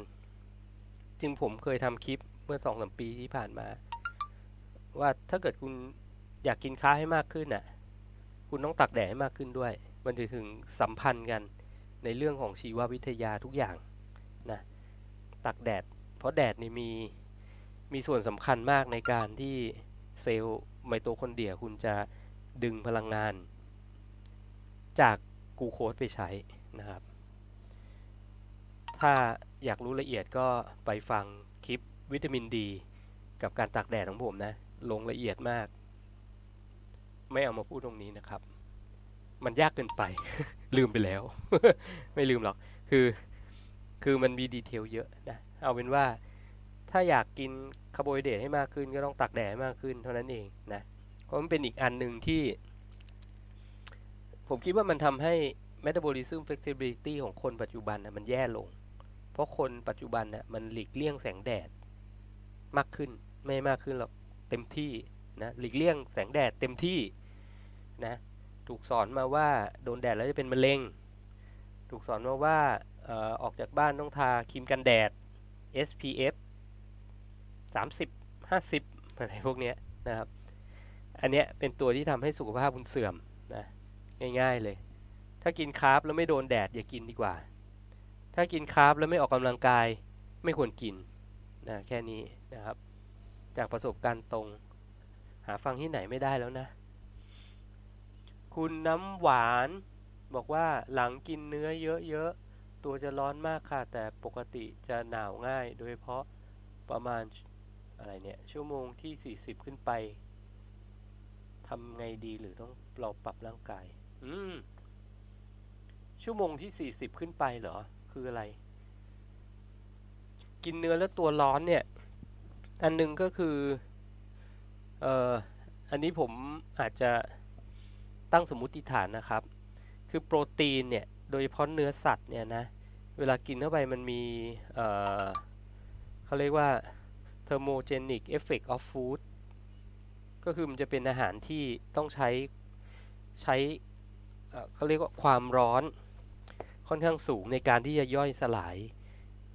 เนื้อชิ้นนั้นนะ ก็มันจะทำให้เกิดเขาเรียกว่าอุณหภูมิในร่างกายสูงขึ้นได้นะครับ สูงขึ้นได้ thermogenic effect of food เนี่ยมันก็บางตำราก็บอกว่ามันทำให้เออร่างกายมันก็ จะมีเขาเรียกว่ามีสิทธิ์ที่ใช้พลังงานมาช่วยในการเผาผลาญอีกนะเพราะถ้าถ้ากินเนื้อเนี่ยมันก็จะยิ่งทำให้เผาผลาญมากขึ้นอะไรประมาณนี้นะครับ มันก็อาจจะทำให้อุณหภูมิร่างกายมันร้อนขึ้นมาได้นะก็น่าจะเป็นเรื่องปกตินะน่าจะเป็นเรื่องปกตินะครับ แต่ก็ต้องดูตัวเองเหมือนกันว่า เราเป็นคนถูกกับอาหารชนิดนั้นไหมหรือว่าแพ้ไหมเดี๋ยวนี้มันก็จะมีพวก คนที่แพ้อาหารค่อนข้างเยอะนะ เพราะว่าอาหารปัจจุบันมันบางทีมันไม่ได้มันไม่ได้สะอาดไงแล้วมันก็ไม่ได้เป็นมันเป็น MGO เอ้ย GMO มาคือมันมันถูกตัดแต่งพันธุกรรมมา แล้วก็วิธีการเลี้ยงมันก็อาจจะไม่ถูกหลักให้กินอาหารที่ไม่ค่อยดี พวกเนี้ยอาจจะมีโอเมก้า 6 เยอะเกินไปทำให้เกิดการอักเสบได้ หลังจากที่เราบริโภคเข้าไปก็เป็นไปได้นะครับ ก็ถ้าเลือกเป็นเนื้อที่แบบ เขาเรียกว่า grass fed meat พวกเนี้ยมันอาจจะดีกว่านะ อาจจะไปลองดูว่ามันเอ้ยกินแล้วมันมีความแตกต่างหรือเปล่านะครับ ก็ผมว่าผมก็ให้แนวทางประมาณนี้แหละ ลองเปลี่ยนชนิดของเนื้อดู กินเป็น grass fed นะ หรือไม่ก็อาจจะดูว่าถ้าลดปริมาณลงเป็นไหมอะไรประมาณนี้มากกว่านะครับ คุณลักกี้กินข้าวหมากเหมือนกินน้ำตาลไหมคะข้าวหมากข้าวหมากมันก็จะเหมือนโยเกิร์ตอะนะคือคือพวกเนี้ยแบคทีเรียในในอาหารพวกเนี้ยมันจะมันจะไปกินน้ำตาลนะครับ สุดท้ายเนี่ยน้ำตาลมันก็จะหายไปนะขึ้นอยู่กับว่าเขาเขาหมักไว้นานหรือเปล่า คือถ้าเกิดกินแล้วมันเปรี้ยวเนี่ยแสดงว่าน้ำตาลมันหายไปแล้วล่ะเหมือนคอมบูชาครับ คอมบูชาวิธีทำมันก็คือเอาเอาชามาใส่ในน้ำแล้วก็ใส่น้ำตาลลงไป ก่อนที่จะเอาเชื้อคอมบูชาหมักเข้าไปในในโหลนะทิ้งเอาไว้ 7 วัน 14 วันเนี่ยคอมบูชามันกินน้ำตาลหมดเลยนะน้ำน้ำจะเปรี้ยวมากเลยนะครับ มันก็จะไม่มีน้ำตาลหลงเหลือแล้วแหละนะก็ขึ้นอยู่กับข้าวหมากนั้นๆนะครับ คือถ้าเกิดกินเข้าไปแล้วมันยังหวานอยู่ แสดงว่ามันยังมีอยู่นะ ยังมีอยู่นะครับ ผมก็ไม่ค่อยถนัดเรื่องข้าวหมากเท่าไหร่นะ ต้องถามอาชัยแล้วแหละอันเนี้ย ต้องถามอาจารย์ชัยแหละ แต่ข้าวหมากผมคิดว่ามันก็ดีนะ มันก็จะช่วยเสริมเรื่องของ gut biome นะครับ คุณซิลสวัสดีนะครับ คุณแมนดี้จะออกไปโดนแดดเยอะเลยค่ะ อ่า ดีครับ คุณ Wedding Studio โคราชบอกว่าแต่ก่อน แบบนั้นเลยค่ะ อะไรเนี่ย ขาดไม่ได้ครีมกันแดด เดี๋ยวนี้ไม่ต้องเปลืองเงินซื้อเลย ไม่ทาเลย เห็นวิ่งใส่เลยโหสุดยอด อ่า คล้าย ๆ กันนะครับ คล้าย ๆ กัน แต่ผมก็จะมีทาหน้านะ อ่า อันนี้ต้องยอมรับเลย บางทีเราก็ปกป้องหน้านิดหนึ่งนะครับ อาจจะใช้เป็นน้ำมันมะพร้าวทาหรือว่าผลิตภัณฑ์กันแดดทาเเวลาที่ เอาเป็นว่าถ้าผม ถ้าผมอยู่บ้านเนี่ย ผมจะทาแต่ผมจะถอดเสื้อใส่กางเกงขาสั้นไปตากแดด เพราะจริงการรับวิตามินดีเนี่ย มันรับได้ทุกเซลล์ผิวหนังแหละ ทั้งตัวเลยนะครับ ก็หรือบางทีเนี่ยผมไม่ทาแต่ผมจะเอาหมวกคุมหน้าไว้ แล้วก็ไปนอนตากแดดนะอยู่นั่นนะครึ่งชั่วโมงหนึ่งชั่วโมงแล้วแต่นะครับ ก็ถ้าจะทาเป็นส่วนเนี่ยก็โอเคนะ แต่ก็ต้องเลือกผลิตภัณฑ์ที่ที่มันดีๆ นิดนึงนะครับ น้ำมันมะพร้าวเนี่ยน้ำมันมะพร้าวสกัดเย็นเนี่ยมี SPF 4นะครับ SPF 4ซึ่งต้องบอกว่าข้อมูลที่ผมทราบมานะ SPF 8เนี่ยก็สกัดเเขาเรียกว่าป้องกันแสง UV ได้เกือบร้อยเปอร์เซ็นต์แล้วนะ แค่ 8 เองนะ เพราะฉะนั้น 4 เนี่ยคือกันไปครึ่งหนึ่งนะครับ เราก็อาจจะได้รังสีอื่นเข้ามาได้ B นิดนึงอะไรเงี้ยมันก็ยังดีกว่าไม่ได้เลยนะ ก็น้ำมันมะพร้าวก็เป็นอะไรที่ที่ผมก็ใช้บ่อยเหมือนกันนะครับทีนี้ก็แนะนำนะแต่ตัวขาเขอตัวหลังหน้าอกอะไรพวกเนี้ยคือไม่ต้องใส่เสื้อเลย ให้โดนเต็มที่นะครับ อันนี้เป็นสไตล์ผมนะ คุณกัลยาณีนะครับ สวัสดีครับหมอเอกบอกว่าโปรตีน ใช้ thermo effect 20-30%ในขณะที่ fat carb ใช้แค่5-15%นะถูกต้องนะครับ โปรตีนมันจะมี thermo effect of food ค่อนข้างสูงนะค่อนข้างสูง คุณมามี่แพตตี้แพทบอกว่าตอนนี้ผิวแทนแล้วค่ะ จากขาวขาวตากแดดตามที่หนึ่งเฮ้ยผิวแทนผมว่าสวยนะ สวยกว่า สวยกว่าผิวขาวจั๊วนะ เอาจริง ถ้ามีคนเดินมาเนี่ย แล้วขาวแบบขาวผ่องเลยอะ่ะแต่นี้ไม่ได้ว่าใครนะ ผมจะรู้สึกเองว่าคนนี้สุขภาพไม่ดีนะครับสุขภาพไม่ดี ถ้าถ้าแทนแทนนิดนึงนะ แล้วดูกระฉับกระเฉงเนี่ยเอออันเนี้ยผมว่าดีกว่านะครับ แล้วเอาจริงคือถ้าเราโดนแดดเป็นประจำประจำเนี่ย แล้วสีผิวเราเป็นแบบไหนนั้นก็คือเป็นสีดั้งเดิมของเรา จงภูมิใจนะครับ จงภูมิใจว่าเนี่ยคือสีผิวดั้งเดิมของเรานี้แหละนะครับ ถ่ายทอดมาจากบรรพบุรุษนะมันต้องสีนี้แหละนะครับ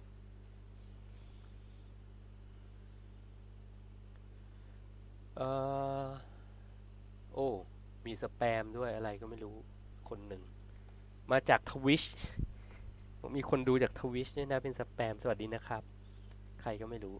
เออคุณแมนดี้บอกว่ามีใช้วิธีที่หนึ่งคือทากันแดดแต่ที่หน้าค่ะ อะ ถูกต้องนะครับ ถ้าอยากจะไม่ให้หน้ามันดำหรือค้ำเกินไป ก็ทาเฉพาะหน้าพอนะอันนั้นรับได้นะครับอ้าวพี่อาชัย สวัสดีครับผม สวัสดีครับโอ้ยว่างโทรเข้ามาได้นะ มีคนอยากคุย พี่อาชัยมาด้วยแหละ สวัสดีนะครับ คุณลาเวดดิ้งสตูดิโอโคราชอ่าพี่อาชัยมาแล้ว หมอเอก สวัสดีครับพี่อาชัย พี่อาชัย สวัสดีนะครับ วันนี้เราคุยเรื่องของ metabolism flexibility นะครับ ถ้าอาชัยเข้ามาได้นี่จะให้มาช่วยแชร์เลย เพราะเห็นมีโพสต์หนึ่งอาชัยพูดถึงเรื่องนี้อยู่เหมือนกัน เนาะอยากฟังความเห็นของคนที่กินวีแกนนิดหนึ่งว่ามองเรื่องตรงนี้ว่าเป็นยังไงนะครับ ก็นะโดยสรุปนะ phase หนึ่งทำไงก็ได้ให้ตัวเองใช้ไขมันเป็นพลังงานได้ ด้วยวิธีไม่ว่าจะกิน ketogenic diet หรือเรียนรู้การกิน low carb 2. หัดทำ IF ขึ้นอยู่กับว่า คุณมาจากจุดใดนะ แล้วมันควรจะอยู่ในระดับของ IF แบบไหนนะครับต้องเรียนรู้นะ แล้วอันที่ 3 ที่ผมแนะนำก็คือ ควรจะเลือกอาหารที่เป็น real food นะครับ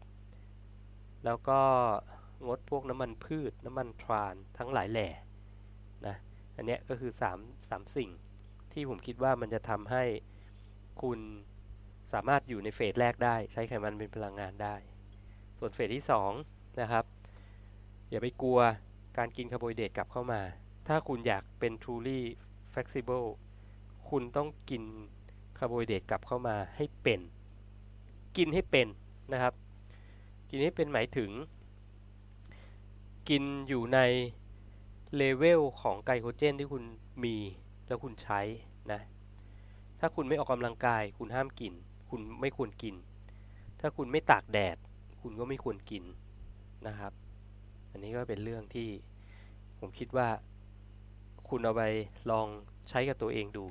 นะครับ เพื่อที่จะทำให้ตัวเองเนี่ยมี metabolism flexibility ใช้ไขมันก็ได้ ใช้น้ำตาลก็ได้ อย่างมีประสิทธิภาพนะ แล้วก็สุขภาพไม่เสียนะครับ ไม่ใช่ว่าผมบอกให้ไปกินแบบเละเทะ ผมบอกให้ไปกินบิงซูทุกวันนี้ไม่ใช่นะ ไม่ได้พูดแบบนั้นเลยนะถูกไหมกิน กินแค่ให้ให้รู้ว่าเออร่างกายเราใช้ได้ไม่ได้ยังไงนะครับ ลองจากน้อยๆไปหามากๆ ก่อนนะ แต่ส่วนใหญ่ส่วนใหญ่นี่จะพอบอกให้กินได้ปุ๊บเนี่ย มื้อแรกอะจัดเต็มทุกคนแหละ เชื่อสิผ่านมาเยอะ จัดเต็มทุกคนนะครับ ก็ไม่เป็นไร เป็นเป็นการเรียนรู้นะกินกินแย่มื้อหนึ่งไม่ไม่ไม่ไม่เสียหายหรอกนะกินดีมื้อเดียวก็ไม่ได้ทำให้คุณดีขึ้นถูกไหมเพราะฉะนั้นคุณต้องกินกินดีสัดส่วนใหญ่นะครับ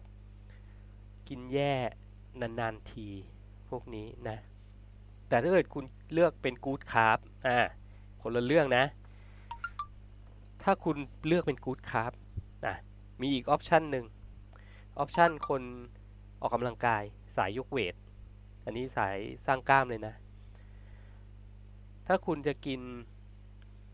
ข้าวสักจานก่อนไปไปยิมเนี่ยไม่มีปัญหาข้าวจานหนึ่งมีคาร์บประมาณสักยี่สิบห้ากรัมเองมั้งนะร้อยกรัมของข้าวอะ่ะ มีคาร์บยี่ห้ากรัม คุณกินไปจานหนึ่งกับกับข้าว ที่เป็นคีโตก็ได้ กินไขมันด้วยก็ได้อะ mix กันเลยก็ได้นะครับสมมุติกินกินปุ๊บแล้วคุณไปไป workout อะไอ้ยี่สิบห้ากรัมที่เป็น carb อะมันถูกใช้หมดอยู่แล้ว เชื่อเถอะนะเพราะนั้น อันนี้ก็จะเป็นอีกสูตรหนึ่งสำหรับคนที่ออกกำลังกายเสมอๆประจำประจำนะครับ ก็อาจจะใช้ carb เป็นตัว supplement ของคุณก็ได้ ในการที่จะ boost พลังงานให้มี performance ที่ที่ดีขึ้นในยิมนี่ก็เป็นอีกสูตรหนึ่งที่ใช้ได้ทำได้นะครับ อันนี้แต่ละคนก็ไม่เหมือนกันนะ อย่าไป mix up แบบ เฮ้ย พี่หนึ่งบอกกินได้วันละจานเงี้ย ก็ต้องดูตัวเองเหมือนกัน ว่าเราออกกำลังกายไหมนะเราโดนแดดไหมใช่ไหมแล้วเรายกหนักแค่ไหน ถ้าแบบไปยึกยึกยึกยึกไม่ได้ออกอะไรจริงจังเหนื่อยก็ไม่เหนื่อยอย่างเงี้ยก็ไม่ควรกิน นะครับกินอาทิตย์ละครั้งเพื่อฟิลไกลโคเจนให้เต็มก็พอแล้วนะก็พอแล้วนะครับ คุณลักกี้บอกว่าออกแดดมาสองเดือนกว่า หลับดีมากเลยค่ะ แม้กลางคืนจะตื่นก็หลับต่อได้ ต้องขอบคุณพี่หนึ่งมากๆเลยค่ะอ๋อขอบคุณครับ ผมก็ขอบคุณตัวเองเหมือนกัน เพราะผมก็ทำแบบนี้แหละ จริงๆ คือแบบตื่นไปเข้าห้องน้ำกลับมาก็หลับเลย ทั้งๆทที่เมื่อก่อนเนี่ย เป็นคนหลับยาก ตื่นปุ๊บ ตื่นปุ๊บ มันกว่าจะหลับอีกทีโอ ต้องสวดมนต์หลายจบมากอะไรแบบเนี้ย นับแกะไปเป็นฝูงอะ่ะนะพอพอเราเริ่มปรับสภาพร่างกายตัวเอง เริ่มโดนแดดเริ่มอะไรพวกเนี้ยปัญหาพวกนี้มันก็น้อยลงน้อยลงน้อยลงนะครับ น้อยลง แต่ก็ต้องบอกว่าด้วยอายุด้วยมั้งด้วยอายุด้วยด้วยเอ่อ คนเรามันจะมีเรื่องอีกอันหนึ่งคือเรื่องของความเครียดนะสเตรสอะไรพวกเนี้ยก็บางทีมันก็มีมาทำให้นอนไม่หลับก็มีเหมือนกันนะครับ อันนี้ต้องยอมรับ ก็ต้องบริหารจัดการอย่างเช่น อันนี้เป็นคำแนะนำที่อาจจะเออเขาเรียกว่าอะไรดี เป็นคำแนะนำที่อาจจะตัวเองอาจจะไม่ได้ทำแบบเยอะแยะมากมายนะคืออย่า การนั่งสมาธิอะไรพวกนี้นะมันก็ช่วยได้นะครับโอเคพี่อาชัยบอกสวัสดีครับทุกท่านคุณแวนดี้บอกว่าจัดซูชิไป 20 ก้อนเลยค่ะโอเค คือคุณแมนดี้นี่ก็เป็นคนหนึ่งที่เป็นลูก train นะครับ ให้ให้จัดซูชิแต่ยี่สิบก้อนเลยนี่เธอไม่ได้บอกนะเพิ่งมาสารภาพ เป็นไงล่ะ เพลินเลยนะ แต่ก็ lean ลงนะครับ lean ลงแล้วก็หลาย ๆ อย่างก็ดีขึ้นนะ ก็มีหลายคนที่เอาคำแนะนำผมไปใช้นะครับ ผมจะบอกว่าวันนี้ผมลืมกด start Podbean เพิ่งไปมองเหลือบมองเห็นนะแต่ไม่เป็นไร เดี๋ยวผมจะดูดเป็นเสียงแล้วก็ไปไปโพสไว้ที่ Podbean เป็น NKD 12 นะ episode ที่ 12 นะครับ ของผม ของเราแล้วกันของเรา ก็ขอขอบคุณทุกท่านมากที่เข้ามาเขาเรียกว่าช่วยสร้างสีสันให้รายการนะ โดยการถามคำถามนะครับ แล้วผมก็คิดว่าตอนนี้ก็น่าจะได้เวลาอันควรแล้วแหละนะ ก็สำหรับวันนี้นะครับ น่าจะได้ประโยชน์กันนะในการที่ผมมาแชร์เรื่องของ metabolism flexibility จากประสบการณ์ของผมเองนะครับ ว่าผมทำมาแบบนี้แหละผมก็ มันใช้เวลานะครับ มันใช้เวลา แล้วก็มันก็มีมีขั้นตอนของมันเหมือนกันนะมันไม่สามารถที่จะปุ๊บแล้วคุณบอกตัวเอง flexible ใน 1 เดือน 2 เดือนได้นะ เพราะเอาจริงๆ ผมคิดว่าผมเริ่มที่จะ flexible กับมันจริง ๆ เนี่ย น่าจะมี 6 เดือนขึ้นน่ะ6เดือนขึ้นถึง 1 ปีนะครับ ที่ผมรู้สึกว่าผมกิน คาเข้าไปแล้วมันไม่เอฟเฟกอะไรมากกับตัวเอง อะอีกอีกอันหนึ่งที่อยากจะแชร์ก็คือ อย่างเมื่อก่อนเนี่ยผมจะมีตัววัดวัดคีโตนในกระแสเลือดนะ ผมเคยแม้กระทั่งว่า กินข้าวกลางวันนะครับ เสร็จแล้วไปออกกำลังกายนะ ผ่านไป2ชั่วโมงตรวจอีกทีหนึ่งนะครับ คือตรวจ3ครั้งอะ คือตรวจก่อนกินนะ ตรวจหลังกิน เอ่อ จริงๆ ตอนนั้นตรวจ ตรวจก่อนกินนะครับ แล้วกินข้าว แล้วก็ตรวจหลังออกกำลังกาย2ชั่วโมง ตรวจ2ครั้ง ตรวจ2ครั้ง ก็จะเห็นว่าค่าคีโตมันกลับมานะครับ ในช่วงระยะเวลา 2 ชั่วโมงที่ที่ออกกำลังกาย แต่ออกหนักนะ ออกหนักแอคทิวิตี้เยอะมากเพราะตอนนั้นเป็นช่วงจำได้เลยเป็นช่วงที่ไปเรียนเป็นเทรนเนอร์นะมันก็จะมีเข้าคลาสเขาอะ่ะมันก็จะมีกิจกรรมมีอะไรที่แบบ รุนแรงพอสมควรนะครับ ก็ test อย่างนั้นอยู่หลายหลายครั้งหลายเวลานะแล้วก็มี test แบบไม่ได้ไปเรียนเทรนเนอร์ก็มีนะ test แบบกินแล้วอยู่บ้านเนี่ยหรือว่ากินกินแล้วไปไปเดินอย่างเงี้ยคือ test หลายครั้งนะครับ จนหลังๆไม่ต้อง test แล้วเพราะว่าเรารู้แล้วว่าเวลาคีโตมันออกเนี่ยมันมีกลิ่นออกมานะ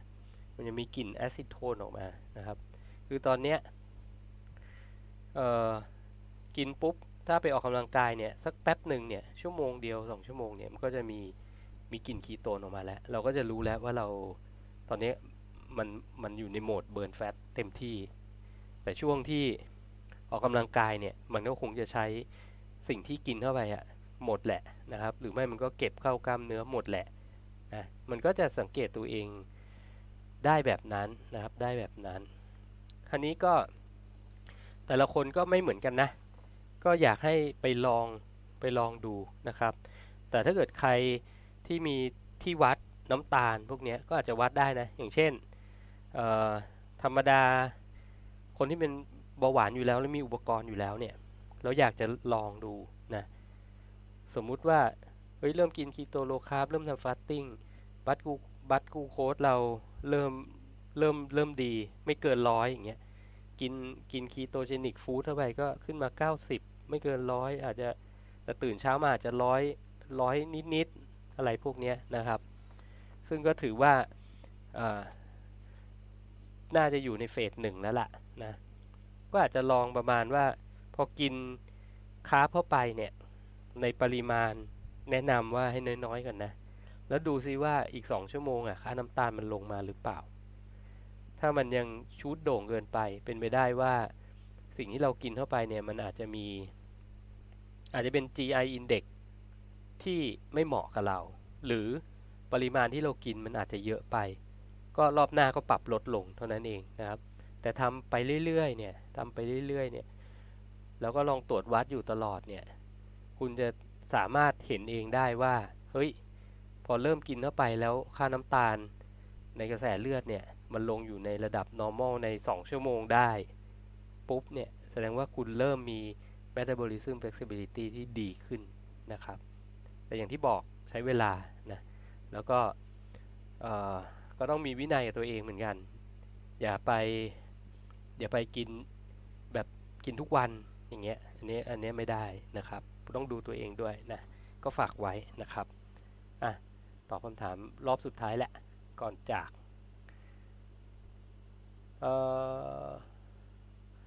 คุณร้านเวดดิ้งสตูดิโอโคราชขอบคุณพี่หนึ่งค่ะมาแชร์ให้ฟังขอบคุณนะครับ คุณแมนดี้ขอบคุณมากนะครับ คุณนวลวันขอบคุณค่ะ คุณมามีแพตตี้แพทขอบคุณครับ พี่เอขอบคุณนะครับ ได้ความรู้เยอะเลยขอบคุณครับคุณกัลยาณีขอบคุณนะครับ มาช้าเดี๋ยวพรุ่งนี้ย้อนฟังได้ครับ ก็เดี๋ยวผมจะไปโพสต์ใน ในพอดบีนด้วยนะครับ เดี๋ยวอาจจะมีสักรอบหนึ่งที่พอดบีนล้วนๆนะฮะนะพอดบีนล้วนๆอาจจะมีอาจจะมีอยากจะทำอย่างนั้นมาอยู่เหมือนกันนะครับ ก็สำหรับวันนี้ขอบคุณทุกๆทท่านที่มารับรับชมรับฟังนะครับ แล้วก็พบกันใหม่ในครั้งหน้าสำหรับวันนี้ขอบคุณมากครับ สวัสดีครับ